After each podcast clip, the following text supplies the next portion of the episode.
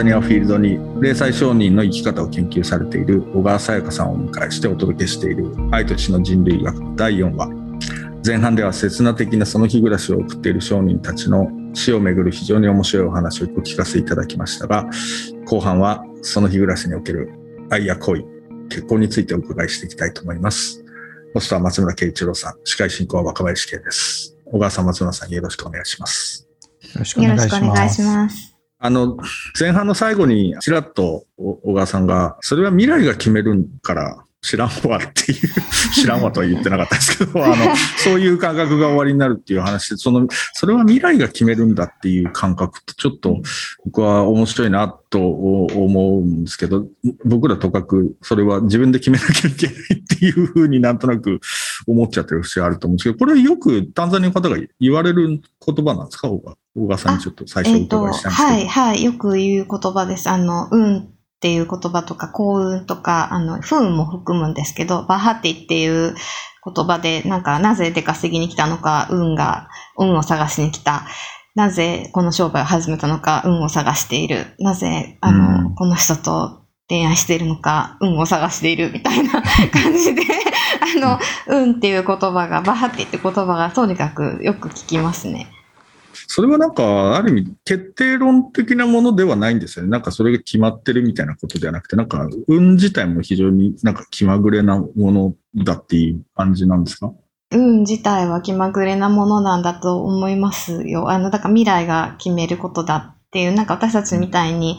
なんか何歳で結婚して、何歳でその家を建てて、何歳で何とかして、みたいなのはちょっと違いますよね。あの、家を建てるっていうのはあるんですけど、それもすっごく長い時間かけて家を建てるので、えっ、ー、と、建て売りを買ってローンを払っていくみたいな感じではないんですよ。なんかあの、ちょっとおかビジネスでうまくいった時にセメント袋3つ買うとか、あの、ちょっとまたうまくいったらトタン屋根買う。で、あるいは商売にまずは転がして、2つくらい、4つ3つちっちゃい商売ができたら、あの、結婚も同じだと思うんですけど、なんかこう、古着商売をしていて、最近ちょっとうまくいってるから、じゃあ、ソーダを売るための冷蔵庫を買う1台。で、そこにこう、ソーダをおろしてもらって、古着商売の傍らソーダを売る。で、そうするとソーダの売り上げっていうのが、普段の生活費にプラスされるじゃないですか。で、それをまた今度、それでもう一台ソーダの冷蔵庫買うのもいいし、ちょっと養鶏を始めてみると、鶏10匹買ってみるとかっていうのもいいし、あの、なんか複合プリンター買って、貸し、リースして、それでちょっと小銭稼ぐとか、もうちょっとお金があれば、あの、タクシー、車買ってタクシーとして転がすとか。で、でいっぱい副業すると、まあ、上がるお金が出てきて、で、そのお金で、じゃあちょっとセメント袋買ってみるとか、みたいなことをして 家を建てる。で、全然うまくいかなくなったら、一旦家建てるのはストップして3年くらい放置するみたいな。で、うまくいったらまたやるみたいな感じで、なんかチャンスがあったら何かをするみたいなのの一個として家を建てるっていうのは、あの、あるけど、それくらいですよね。計画するのって。計画してるのかな？あアフリカ、まあ私の研究しているエチオピアとかでもなんかね途中で1階だけできて2階がいつまでもできない家とかいっぱいありますよね。めっちゃあるんですよ。すよね、もうなんか とりあえず一部屋だけできればそこに住んであとなんとかなるんで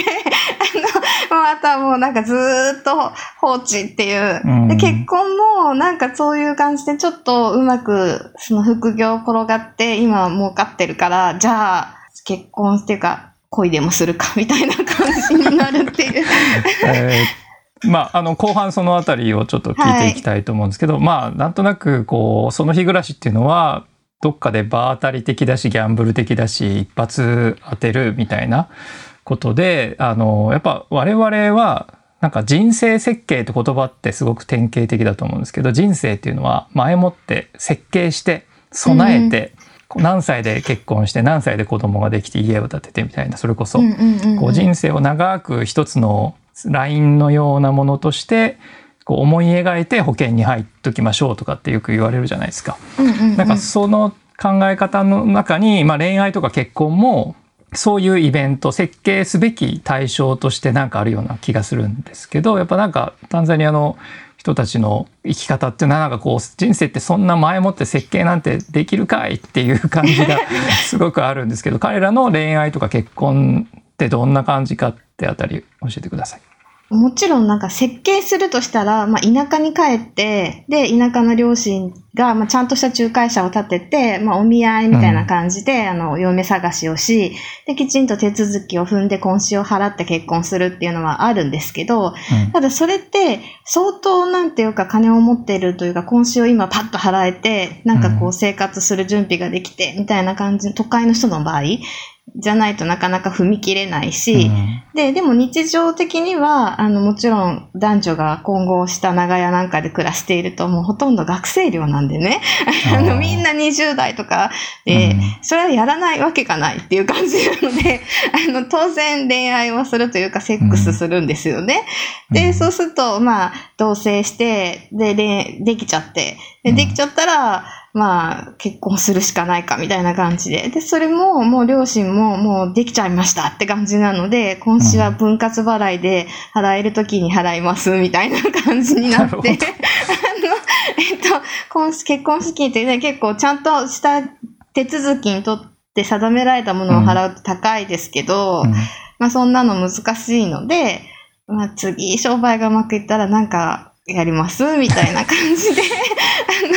あの、な、なし崩し的に、こう、カップルになってるっていうのは結構多いですよね。なるほど。まあ、あの、婚子って、あの、深田さんの回でも出てきた結納金みたいに結婚にあたって、えまあ、タンザニアでもそうですかね。女性側の親族に男性側の親族が払うっていう。形だと思うんですけど、まあそれも伝統的にはそういうものをちゃんと支払ってお嫁さんをめとるのが理想系だけど、まあ、現実は結構もうぐちゃぐちゃっていう感じなんですかね。もうぐちゃぐちゃって感じで、私の周りにいる零細商人たちの場合はみんなぐちゃぐちゃで結婚して、結婚してるのか、でも一緒に暮らして子供も5人目とか、みたいな感じの人たちがいっぱいいるっていう感じですよね。それはなんかネガティブなこととして捉えられてるんですか？なんかもう昔の伝統が崩れてきて、あ来たとか、なんかこう、もう性的にこう奔放になって今の若者はみたいな感じで言われるような状況ですかね。いや、そう、そこまで、なんていうか、都会で暮らしてる分で、田舎に帰ったら言われることもあるんで、姑はと姑は怖いっていうことわざはタンザニアにもありまして、あの、そういう文句は同居すれば言われますけど、でも別に都市で暮らして同棲して結婚して子供も受けてる分にはもう何にも問題はないですね。ん。なんかその男女の間で、まあまだ若い男女だと思うんですけど、例えば同性の状態とちゃんと結婚している状態ってなんか区別されてんのか、もうそこもなし崩し的でよくわからないまま推移するのかってあたりはどうなんですかえっ、ー、と、区別するとしたら、まあ一応区別はしているところはあるんですけど、うん、でもなんか同棲している状態でも、もう事実婚みたいな感じで、ほぼ結婚していると、周りに説明します。あの、婚資を払ったり、あの、田舎にそういう手続きをすれば、きちっと結婚したって形になるんですけど、うん、私の調査女子のブクワは、その結婚して同棲して子供が2人できた後にやっと妻の実家に行きまして。ああ、そうか。で、それも私が交通費払ってあげたから行ったっていうだけで で、そこで初めて告白みたいな。もうすでに3人子供できていますみたいな。みたいなで。で、でも、あの、でもあの、結婚していること事実ってか、こう、子供ができていること事実は、まあ知っていて、うん、本州とかは払ってるので、ね、田舎から子供がやってくるみたいなことはあったんですけど。田舎から子供がやってくるっていうの？えっ、ー、と、親族の人たち、後で話そうかと思ってたんですけど、あの、はい、タンザニアの人たちってすごい、えっ、ー、と、都市と田舎の間で子供を預け合うんですよね。田舎にいると、まあ、いい学校に入れられないとか、あの、あと単にこう、田舎で不適合を起こしている人たちとか、うん、あとなんか、両親と折り合いが悪いとか、っていう子供を、ちょっと都会にいる親族にあの、学校通わせてとか言って、ちっちゃい子を預けるに2年とか、1年とか、ポイッと。で、都会の人たちも、ちょっとこの子言うこと聞かないし、全然ダメだからちょっと田舎に行って根性を鍛え直してもらおうみたいな感じで、田舎に子供を1、2年送るみたいな。で、そうこうしているうちに、なんか実の両親よりも、まあその親族との方の人の方が、相性が良かったりすると、そのまま、あの、自分の子供のように暮らしてしまうことも多く、私の調査助手の場合も、その田舎でどうもうまくいかないっていう女の子とかがずっと暮らしてました、一緒に。もう子供だの3人の子供にプラスして田舎から預かってる子供も一緒に自分の子供のように育てるっていう。そうですね、妻の親族の子供だったんですけど、はい。なるほど。まあその辺前回シーズン1でブッシュマンの話丸山さんの話でもなんか子供がこう育つ家は自由に選べるったりまあ別にその産んでくれた両親のもとで育たなくても全然構わないっていうあたりなんかその辺は似てますよね開放的というか家族関係親子関係が。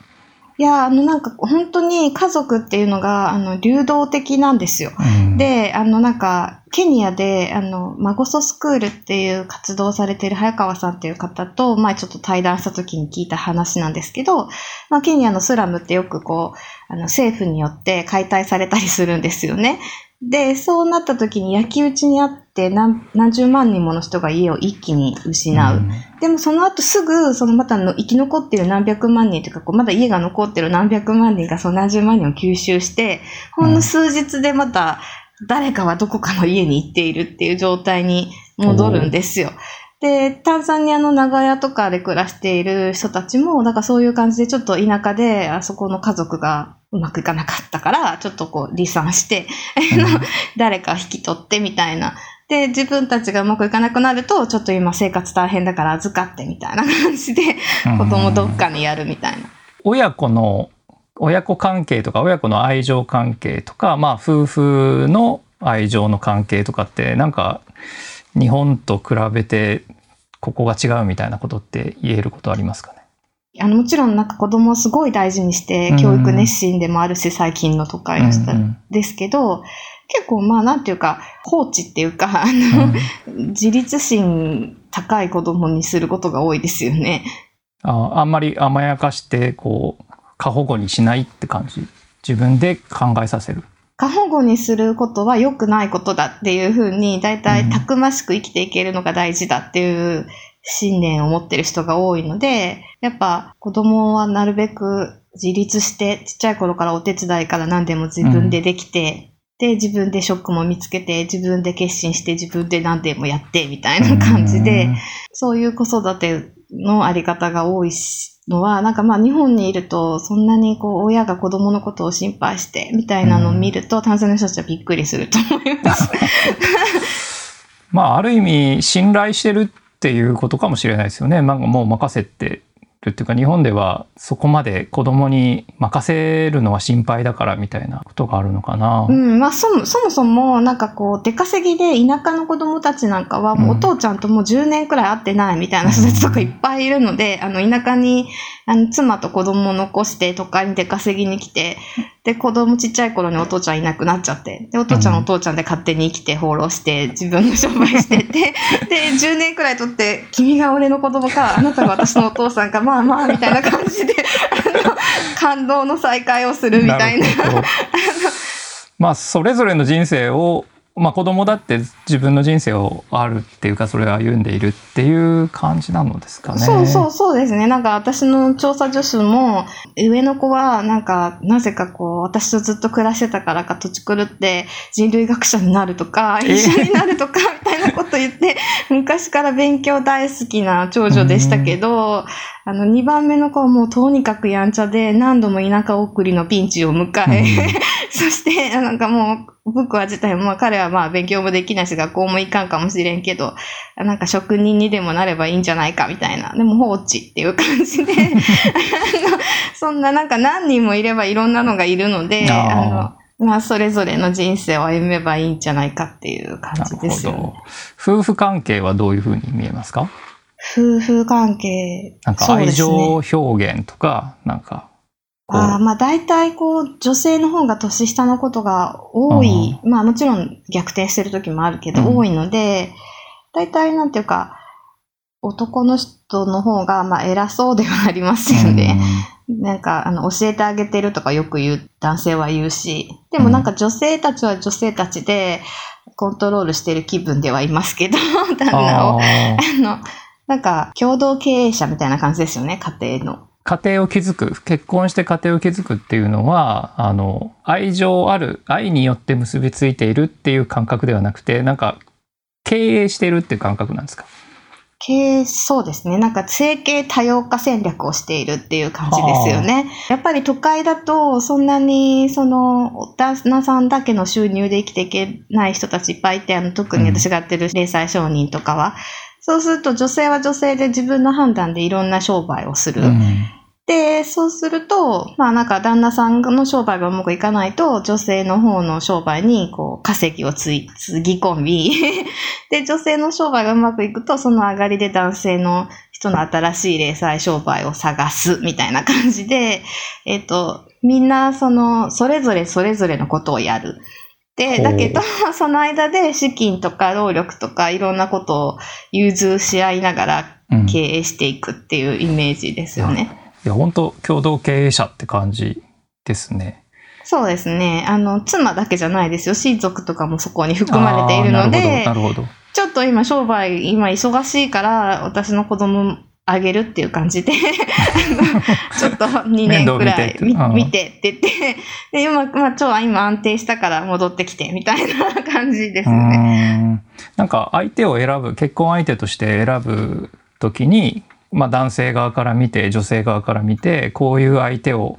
選ぶんだみたいなことってあるんですかね？男性は、なんていうか、あの、聞けば、えもちろん好みっていうのはあって、うんまあ見た目の、身体的な見た目の好みもあるし、あるけど、とにかくなんかもう、あの、日本と違って、なんかナンパ大好きなんですよ、都会の人。あの、綺麗な子が歩いてたら、へい、うん姉ちゃん、みたいな。なんか、やっぱりこう、で、若者としては大事で、で、うまく口説ければ、やってできちゃったりとかするっていうのは、あの、ある。うん。で、できちゃったら、まあ、俺がいないとみたいな感じでうん。結婚するっていう感じになるし、で、女性の方も、まあ、なんていうか、口説かれる準備みたいなものはある程度あって、で、なんか口説いてきた人がそんなになんていうか、こう、暴力的な人だったりとか、うん。もうアルコール依存症で何にもならないみたいな感じじゃなければ、まあ、大体その気が合えば一緒に暮らしてみるみたいな。あうん。の、ことをするので、あんまなんかロマン、劇的に恋愛をしてうん。結婚に至るっていうよりかは、こう、パッと、その時いいなって思って、あとは、その、そこから先に移行するのは、女王みたいなのをお互いが言いますよね。それは相手の生活力とか例えば女性が見るときにどんだけこの人と、まあ、生きていったら安安定するっていうふうに思うのかななんて思うのかわなんか日本みたいに、あの、本当にあの、最後の後半でちょろっと言ったんですけど、あの、今こういう定職についてきちっと給料があるっていうのは、彼女たちにとってはそんなに大事なことじゃないんですよね。うん。というか、あの、よほど、よほどエリートだったらちょっとステージが違うと思うんですけど、そうじゃない限りは、今定職についても3年後には仕事ないかもしれないですし、今稼げて今生活ができても1年後に生活できてるかどうかっていうのはわからないわけでうんうんでそういう意味ではなんかある種のこう経済力っていうよりなんか起点が効くとか何かあった時に立ち回れる人だとか、やっぱそういう好みは語りますよね。あのうん平常時よ特になんかやっぱ社会関係が豊富でうん。あの、で、それも別にこう強力な人とコネがあるみたいなのじゃなくて、はいはい。あとにかくいろんな人たちにたすを助けてあげたりとかして、みんな私に借りがあって、っていう、なんか、なんか困った時に、あの人からも頼れ、あの人からも頼れるみたいな、そういうこう社会の中で生きているような男性であったりとかっていうのは、女性たちにとっては安心ですよね。うんなんか、えっ、と、それはじゃあ、まあ、現時点の収入とか、立場とか職業とかじゃなくて、将来性な、なんでしょうね。可能性、なんか社会関係がたくさん、人間関係が豊富な方が魅力的な男性っていうふうになるんですかね。なんか彼女たちが言うには、そのずーっと平常に、あの、こう、将来に向かって、こう、可能性が開けていくなんてことは思ってないんですよ。みんなそんなに、もうちょっとリアリスティックで、うんうんうまくいってる時もあるし、うまくいかない時も人生にはやってくるんだと。だけど、その平常時っていうのは、まあ、ささやかな困難っていうのは自分たちでね、あの、頑張って商売したり、ちょっと周りの人たちに助けてもらったりすれば、なんとかやっていけるじゃないですか。で、でも、あの、急に仕事がなくなるとか、なくなるっていうかもよくあることなの、急に商売がうまくいかなくなるとか、あの、病気になるとか、いろんな事態が人生には起こるじゃないですか。うん。で、そういう緊急時みたいな時に、うん。どんだけこう、たくましくいろんなところから資源を引っ張ってきたりとかして、そ、そこでこう、うまくやっていけるかっていうのを考えてるっていう意味で、将来この人は付き合ったら立派な人になるわっていう将来性ではなくて、まあこの人はなんか死にそうになってもなんかこう、起点をうじゃんじゃって言うんですけど、ずる賢さをこう働かせて、なんかやりくりしてくれそうだわ、みたいな感じですかね。なるほど。多分日本で結婚相手を選ぶとして、なんかね、職業とか年齢とか収入とか、多分なんか現状のステータスで判断すると思うんですけど、この人ずる賢そうみたいなんで選ぶ人ってあんまりいないかな。いやいや、だってそうですよね。やっぱりその、その辺暮らしならではのは、やっぱこう将来がずっとこう、同じではないと思って、い今の先に将来があるというわけではないとは思っているので、うん徹底してますよね。なんかやっぱ人生っていうのは波があって上がったり下がったりするもんだっていう前提でどういう人と一緒に生きていくかみたいなことなんですかね。まあなんかその最悪、まあすごい大ピンチになっても食わせてくれたらいいみたいなところがあって食べて寝れればいいみたいななのはありますよね。でうまくいってる時にいいことがあればいいっていうか、いいことはありたいですよ。車にも乗りたいし、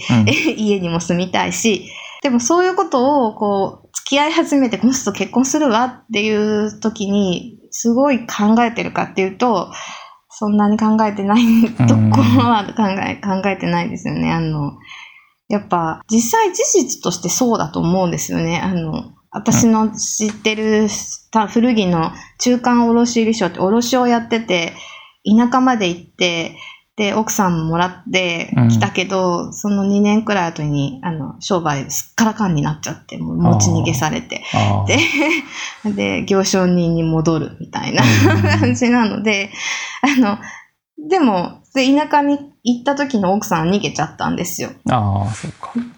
帰っちゃって。うん、で、その後都会で見つけた奥さんは彼自身もいい奥さんだって言ってたけど、うその全然その、羽振りが良かろうが悪かろうが、まあ一緒に暮らして、なんとかやっていくみたいな感じのことが、共にできる相手っていうのは、いいことだって言いますよね。なるほどね。なんかそういう結婚生活の危機とか、まあ、揉め事が起きたり離婚もまああるだろうとは思うんですけどそういう問題が起きた時に家族の、まあ、夫婦間の問題が起きた時に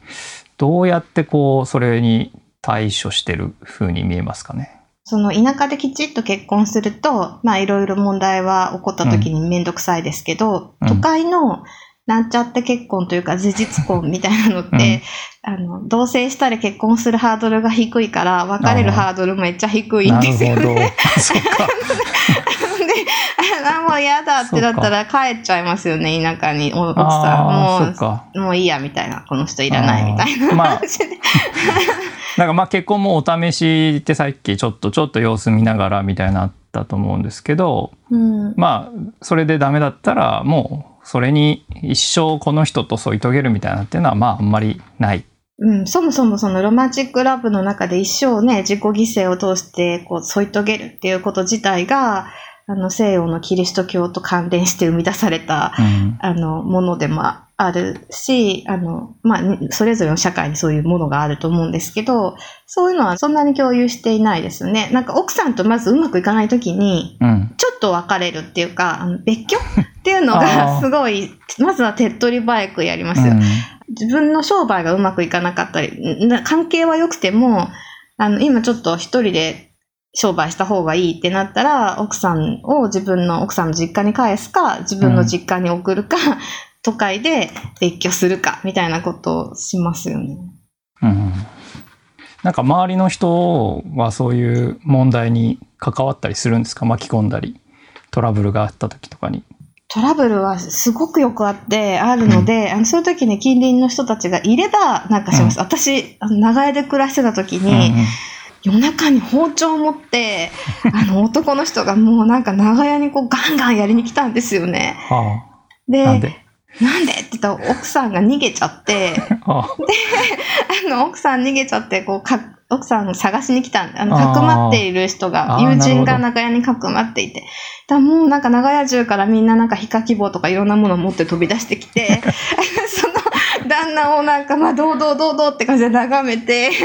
あの、男の人たちがどっかに連れて行き、女性たちがなんかかばってくれたみたいなのを目撃したり、なんかあと、結構その DV じゃないですけど、あの、うん殴り合ったりとかすると、基本なんか長屋の暮らしって隣の声が丸聞こえなんですよ。そうね。で、あ、喧嘩してるっていうのはわかるけどうん。うん、基本的にはみん。なそういうのはお互い様ということでうん。スルーしてて、でも子供をなんかフライパンで叩くとか、うん奥さんを叩いてるみたいなのがあると、やっぱ隣近所から落ち着けみたいな感じで 人がやってきてうん仲裁に入ることもあるし、うんうんうんいろいろ浮気してて、浮気してた女性が、あのなんか、漁師さんの奥さんで、で、魚を取る漁師さん、ね。そう。で、ビクトリア湖で漁に行って、長期の漁労キャンプに行く。うん。で、その前に、その旦那さんが子供がちょうど妊娠してて、めちゃくちゃ楽しみにしてて、初めての子供で。うん。うんで、もうなんか、出稼ぎから帰ってきたら子供に会えるって言って楽しみに行ったんですよ。生まれた子供が明らかにアラブ人とのハーフで、で、旦那さんが明らかに、あの、どこどこみたいな感じで、はい。あの、明らかに外国、外国人、まあ、あの、アフリカ人同士のカップルだったんですけど、うん。あもう絶対違うっていうのが分かって、でもその瞬間に長屋中であの夜逃げ大作戦を決行しましたけど、あの、いや、旦那さんが帰ってくる、ちょうど生まれる頃に帰ってくることになってて、で、旦那帰ってくるかもしれない、やばいみたいな、バレたらもうすごいこと、大変なことになるってことで、あの長屋中の人たちでこう引っ越しの準備とかあ女手伝っ女性を逃がしたってことね。逃がしました。いやーなんかもうどこまででもドラマがいろいろそうそう、ある感もう。じなん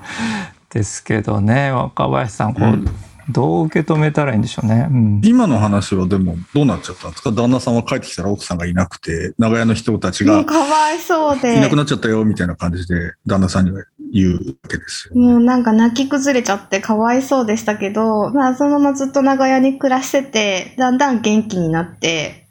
いきました。なるほど。なるほど。すげえな。いや、ちょっとよくわかんないですね。ただ僕なんか一個、これなんかまあどっかで、丸尾さんの話でも出てきたのかな？なんか、所有みたいな考え方っていう、なんかほら僕らってちょっとすごいざっくりした言い方ですけど、僕らの人生は自分のもんだって思ってるじゃないですか。で、例えば要するにそれを作っていく上で、例えば家家族っていうものができたとすると、それ、まあ、それぞれに自分のものだって思ってて、まあ、ある意味それは私有財産とみなすと。で、法的にどうなってるかちょっとわかんないですけど、だから子供とかも、なんて言うんだろうな。やっぱりこう自分が所有してるもんだっていうふうな観念は強くは持ってないとは思うんですけど、でもなんとなくそういうふうな制度にもなってるような気がして、そこかなって思ってたんですよ。あの、つまりなんか人生っていうのは別に自分の私有財産、財産っていうのかな？ではないし、なんか、うん、っていう感じがちょっとしたりして、だから家族っていうものとかも、なんて言ったらいいんだろうな。なんか、それを財産だっていう話ではないところで動かしてるのか、なんかちょっとわかんないですけど、なんなんかそこはちょっとお面白いところだなっていうふうに思ったんですけど、うんどうですかね？面白いですね、その話。あのなんか、うん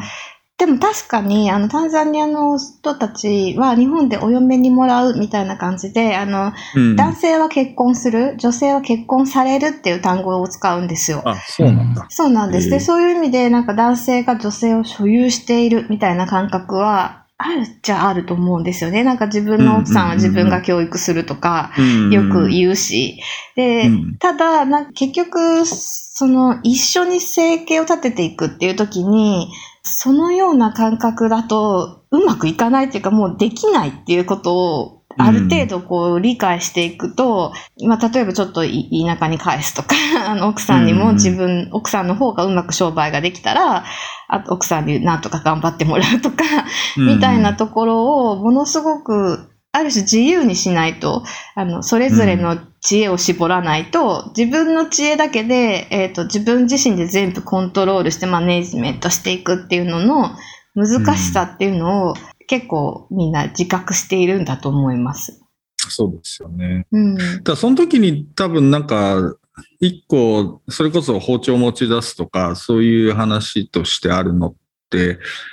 こいつは自分のものだっていうのが強く出て、その、ある種こう、まあそれ嫉妬って話が、あれ さんの声でも出たと思うんですけど、だからその嫉妬みたいなものっていうのが、だから非常にこう、長屋全体を揺るがす危険なものになったりもするんだろうと思うんですけど、だからそういうものをなんかこう、調停していくっていう風なのが、どっちかというと社会の側になんかうまいことあるなっていう風な感じがして、で日本だとそれを多分各家族の中で、そうですね。うんそこは面白いなってちょっと思ったり。た、確かに嫉妬はもうすごいですよ。あのそうですよね、多分ね。もうなんわか奥さんがちょっと誰かと歩いてるみたいな話を聞くだけでもう沸騰して待ってるみたいな感じの、あの、旦那さんとかめちゃくちゃいっぱい、そのくせ自分はいっぱい奥さんもらって、で、奥さんも、でもあの、一夫多妻が認められて、イスラム教とか特にそうなんですけど、うん一夫多妻なので、そうすると、旦那がね、別の奥さんをもらったりすることもあるんですよ。で、そういう時に、奥さんをもらったっていうこと自体も、まあ嫌なことではあるけど、でもそれは奥さんにもよって、あの、むしろ奥さん同士が仲がいいっていう時もあるんだけど、うん。なんか嫌なのは、なんかそこで、旦那はあっちの奥さんにはすごくこう、商売の面倒を見たり、お金を渡してるのに、自分のとこには全くお金を入れなかったりするみたいなことがあると、やばいですよね。なるほど。なるほど。すごいやばいですよ。なるほど。だからなんかそこもなんでも面白いですね。なんかちゃんとい生きていくっていうか、意外とそのビジネスみたいなものっていうのの考え方が、そんなに別に、そのビジネス論的なものではないんでしょうけど、その家計っていう観点から、やっぱり生活の基盤になってるというか、そこはでも、ある意味、なんつうの、プラグマチックな考え方。ではあるんだろうなっていう気そうでがしますすね。ね。あんまなんか、あの、男性も女、男性は特に自分の見た目とかそういう話はほとんどしないですよね。あ、そう。うん、もうなんか自分は背が低いからとか、なんかこう、あの、な、黒いからとか、もうそのタンザニアの人たちにもすごいチョコレートっぽい肌から真っ黒な人までいるんですけど、そういうなんか肌の色とか、その身長とか、あるいは痩せてるとか太ってるとかみたいなことを問題にしないですよね、男性自身が。で不、思議。そこはあんま女性も評価しないし、別にそれどうでもいいみたいなと ころがあっ。て、あの、別に、あの人かっこいいわっていうのは言うんですよ。モデルもいますしね。うんザニアにもね。でも、あの、だからといって結婚相手にそういう外見的な要素みたいなのをすごい選ぶかっていうと、あまりないですよね。特に。なるほど。だから生きていく上で役に立つかっていうとちょっと語弊ありますけど、かなり広い意味で役に立つかどうかみたいなことが、そうんの判断基準みたいになってる。まあ、もちろんなんか男性からすると女性は綺麗な方がいいっていうのはあるです、うん。ありますけど、そのなんか好みってすごい様々だし、一昔前はなんか太っている女性の方がモテたんですよね。うん。発展途上国でよくある現象で。で、そうすると最初すごいみんなこうほっそりして綺麗で可愛らしい人が、まあ結婚してしばらく経つとどんどんこう横幅が広がっていくんですけど、で、そうすると男性はやっぱ自分の解消っていうか、ちゃんとうん。裕福にあの、食べたせ、食べさせてあげてるっていうのの誇りとしてなっていくっていうのもあるし、そういう意味でなんか奥さんをきれいにしておきたいっていうのも、その巣の外見が綺麗かどうかっていうことよりも、なんかこうきちっとした服を着ていて、で、ちゃんと、あの、食べていてっていう、その健康的な感じっていうのを、あの、すごい評価しますよね。あの、ちょっと最後に一つだけ、あの、さっきちょっと休憩時間のところで少しお話出たんですけれども、もともとある意味、そういう、なんていうのかな、その日暮らしみたいな考え方とか生き方っていうのは持ってたにしても、やっぱりその、それはどんどん都会化が進んでったりとか、まあ特に今みたいに経済みたいなものっていうのが非常にこう乱高下するような不安定なものになってったりすると、まあ、なんていうんですか、その、刹那的な生き方みたいなのがどんどんどんどん、こう、加速していくっていう風なこともあると思うし、うん、まあ、逆に言うと、なんていうんだろうな、さっきその休憩時間の中で松本さんおっしゃったね、やっぱりその、希望みたいなものっていうのが若者が持てなくなっていけばなっていくほど、その切な性が高まっていくみたいなことっていうのは、あるだろうなっていう風なことを、がちらっと話してたんですけど、なんかその、なんですかね、希望みたいな言葉って聞きます？タンザニアで。うん、今、マトゥマイニって言うんですけど、あの、うん、スワヒリ語で、えっ、ー、と、マトゥマイニって言うんですが、あの、はい、言います。あの、希望を失うみたいなことは言います。希望があるっていうことはあんまり言わないんですけど、で、それは、なんか、うん、よほどのことっていうか、そんな簡単に希望を失ってはいけないみたいな感じのところはあって、やっぱ、うん、あの、私たちからすると、生活の破綻みたいなものって、そんなに、なんていうか、すごいこう、何かが起きない限りは起きないと思うんですけど、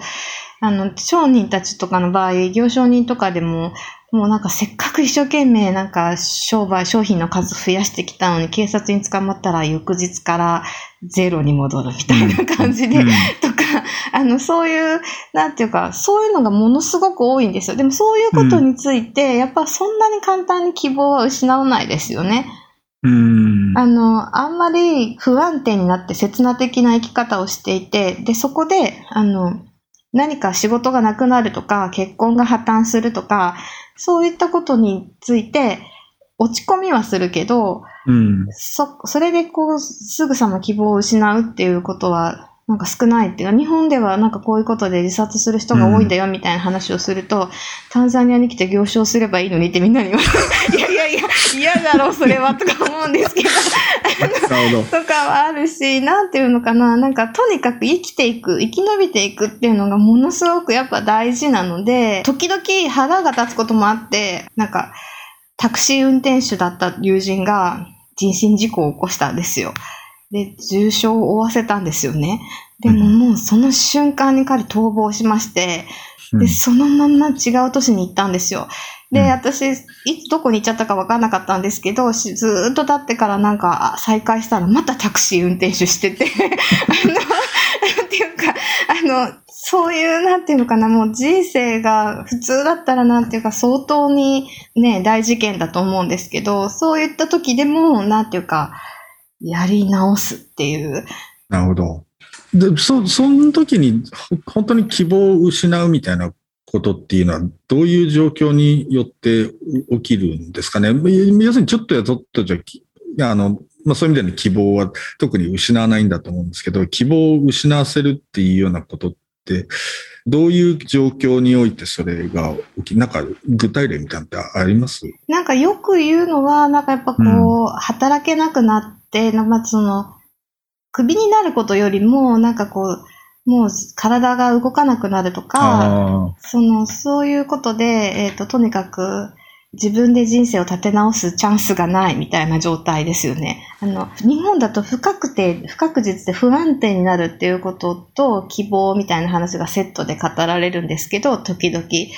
彼らは、その、突然クビになったとか、突然泥棒に入られて全財産なくなったみたいなことは、希望を失うっていう事態ではないんだと思うんですよ。なんかそれよりも、もうこの状態はずっと変えられないんだなっていう状態になると、あ、希望がなくなったっていうふうに、まあ普通にいう。で、それが例えばもう病気で体が全く動かないとか、仕事を変えたいけど、もう変えられないっていう状態とか、そういう感じですよね。あのドラッグとかの前半の話もそうで、やっぱりもうなんかドラッグをやってても、それがなんか、もうまた元に戻れる状態の、と、もう、もうなんていうか、いろんなものを失ってしまって、もう戻れないみたいな感じになっているかどうかっていう感じですね。なるほど。だからなんか自分からこう働きかけみたいなことができなくなること自体、で、それはかなり恐怖は恐怖なんですかね。やっぱり皆さんにとっては。それそそうのですね。うん、希望を失うっていうことは怖いこ怖いことですね。でもなんか、な怖いことってすごい怖いことだと思います。でもなんか、なんていうのかな、なんか、日本の、なんていうのかな、この、うんうまく言えないんですけど、あの、なんかこう、ブラック企業で働くとか、そう、もともと社会が流動的なので、ある社近隣関住民との関係がすごく悪化するとか、と。なんか、友人関係が悪化するとか、そういったことはすぐ変えてしまうんですよ。もう仕事をずっと自営業、インフォーマルセクターだったら、まあなんかそもそも職場とちょっとうまくいかなくなるともうやめたってもうすぐやめちゃうし、あの、し隣人関係とかも基本的には、あのなんかトラブルがあってうまくいかなくなった時に、なんとかして関係構築を、再構築を目指すよりかは引っ越そうっていうことを、うん。考える方が先だし、ちょっと人生に行き詰まった時に、もう一回こう後を振り返って、自分の何がいけなかったのか、どこで失敗したのかっていうことを一生懸命考えて悩んで、もう一回その商売で再起を図るというやつよりかは、あ、もうこの商売うまくいかないんだ。じゃあ違うのやろう、みたいな。っていう感じで、結構コロッとあの人生を変えるっていう方に、まずはみんな注意をするので、で、そういうチャンスみたいなものがもう全くなくてがんじがらめになると、もうあかんみたいな感じのことは言いますね。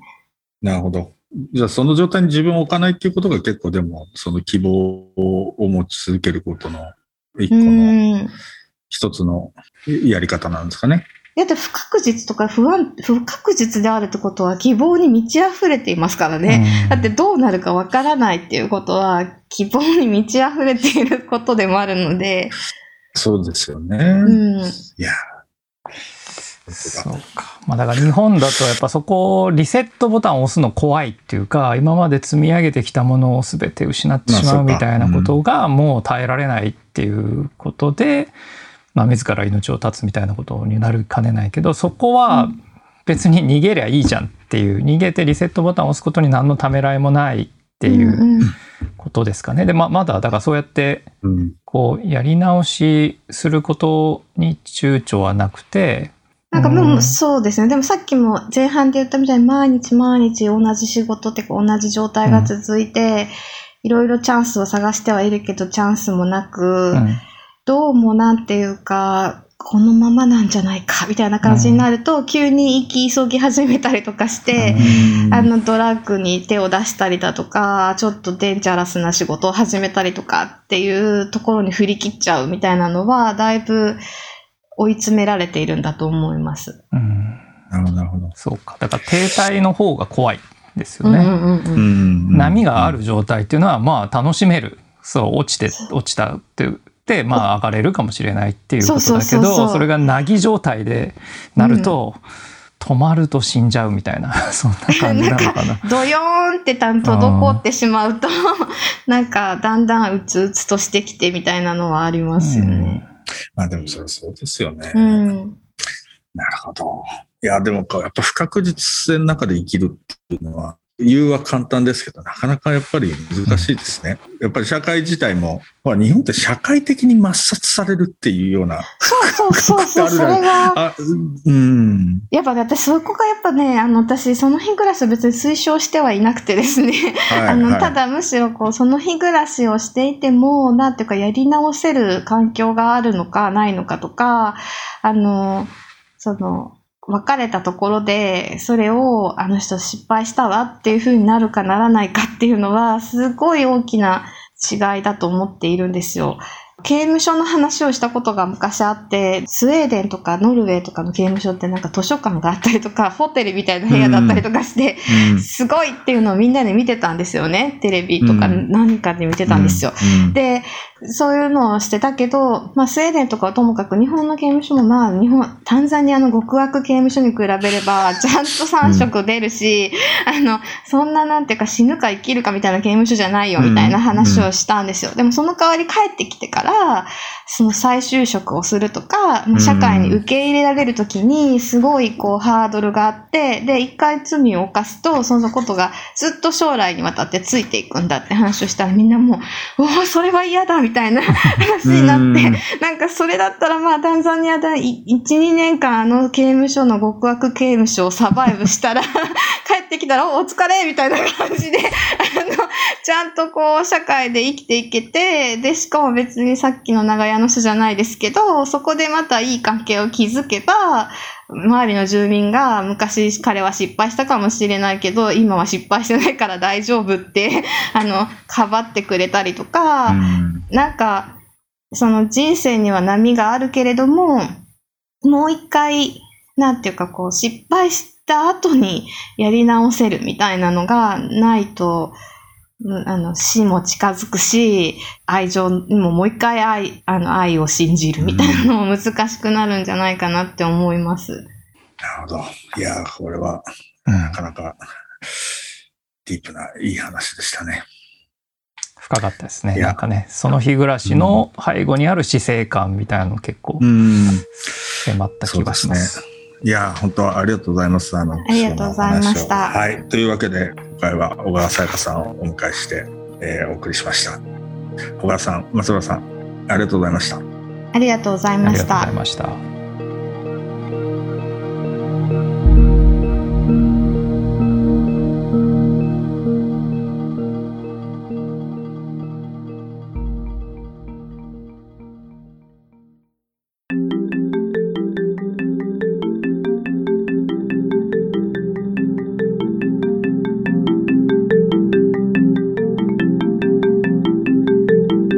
山下さん、いや。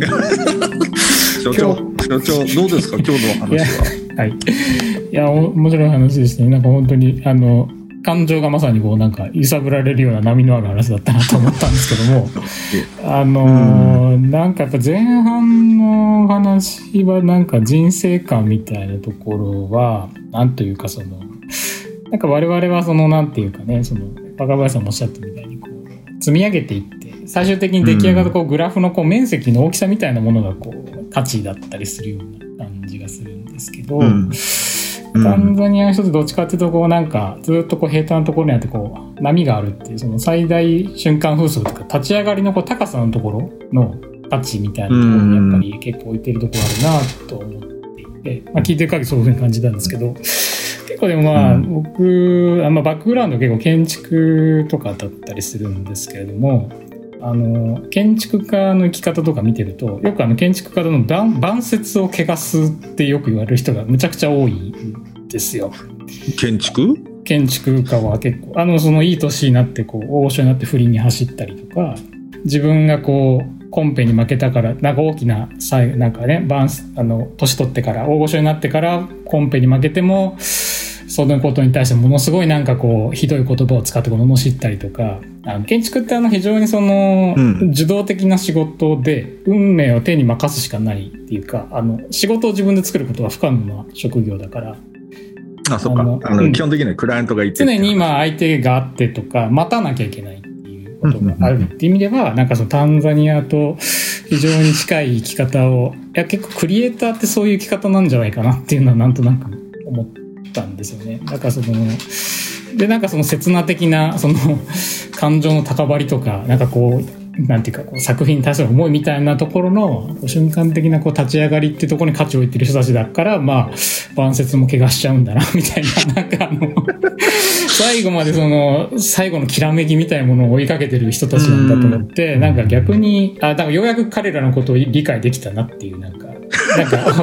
大大御所なんだからもうなんか綺麗に終わればいいのにみたいなこと僕ちょっと思ってたんですけど、うんなんか案外そういう人たちだったりしたのかな？なんてのはちょっと思ったりはしたんですけどね。そうそう割そう。とちゃんとまあ、ある意味、ああがき続ける。あ、そうそう、あがいたんだっていう。そうそなうんそうか、あ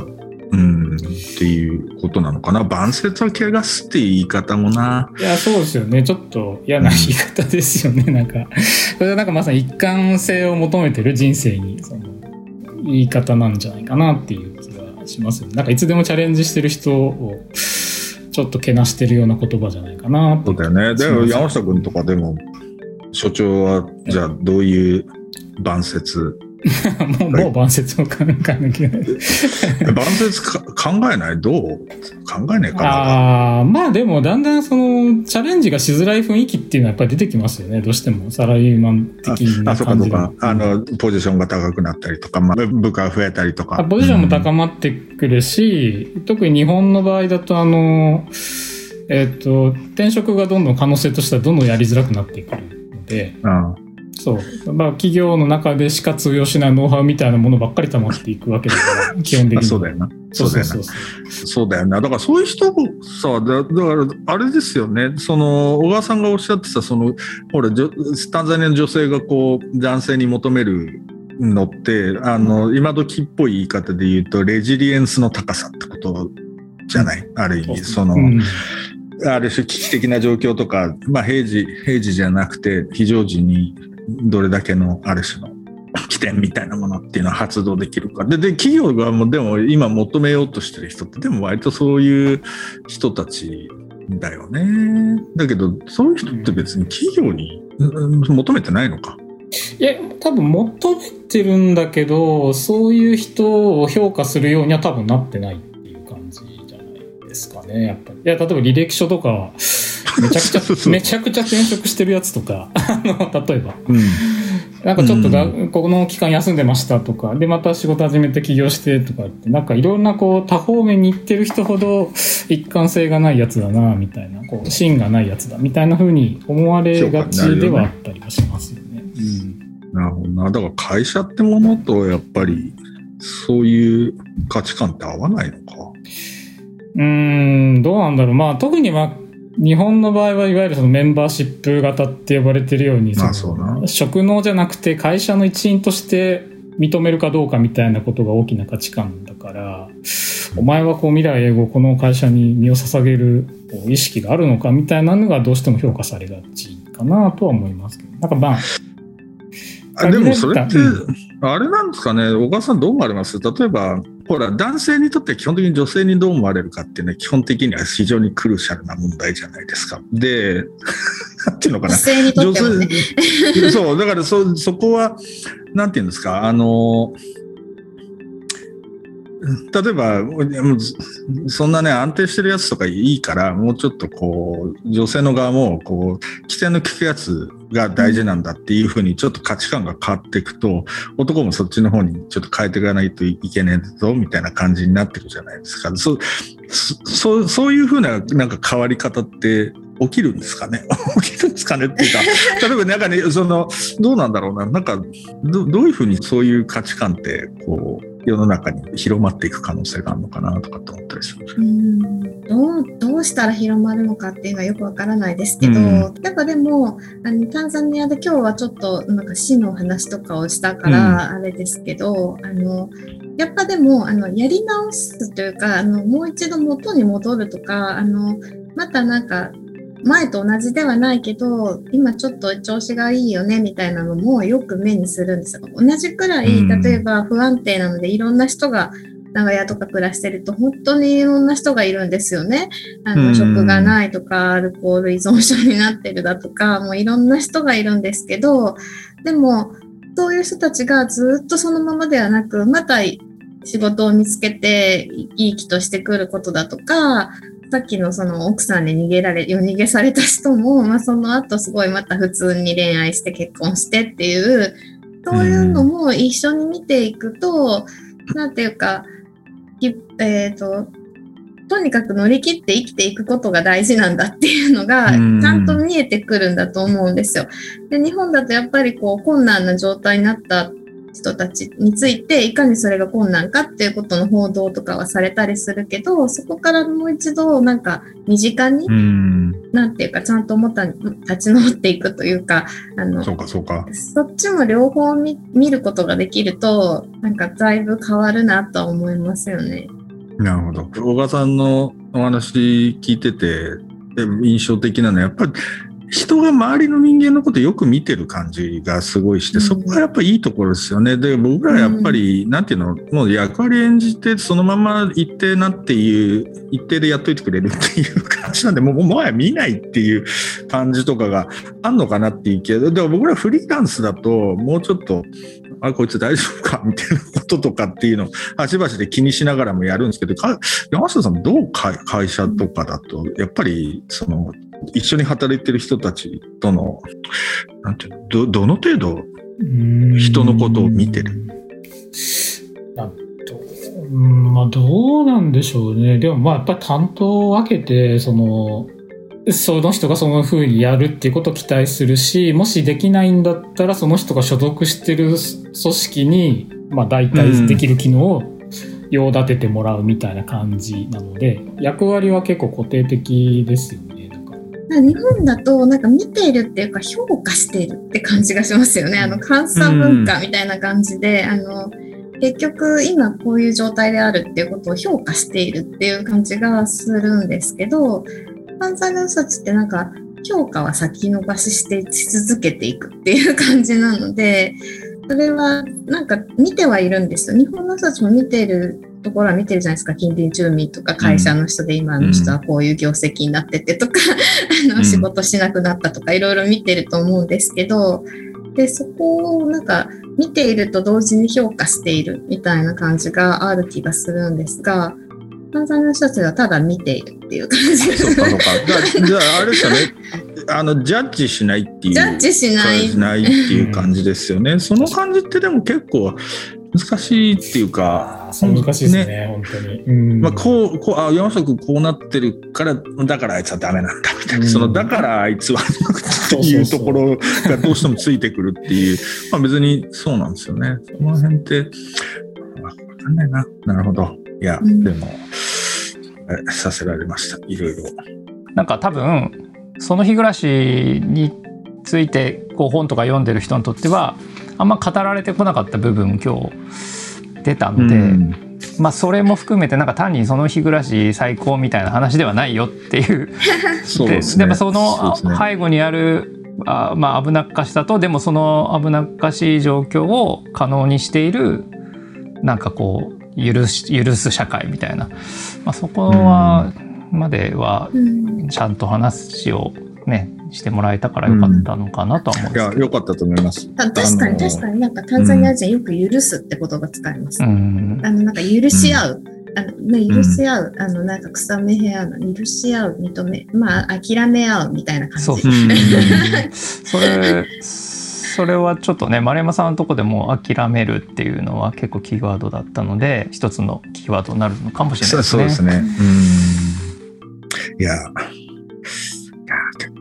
難しいですね。なんか、やっぱね、日本つれえな。なんか、そのやっぱり その、許さない許さない世界ねそう。うんそう。だから具体的なその会社どう変えるみたいな話はいいんですけど、その周りのなんか、ある種、それを成り立たせるためのなんかこう、フレームみたいなのが結局は変わらないと、なんかその日暮らしとかっつっても本当に、その日暮らしな割にはさっき山下さんが言った、どれだけ面積取ったかの勝負になってるみたいな、それ無理だろうみたいな感じにでもどんどんなってきてる気もするので、あの今日はそういう意味でも、うん、あの結論は出てないですけど、そこまで考えないとなんだよなっていうところはなんかお示しいただけたかなと。はい。というわけで、じゃあ山下さん、小川さんもありがとうございました。松山さんもありがとうございました。ありがとうございました。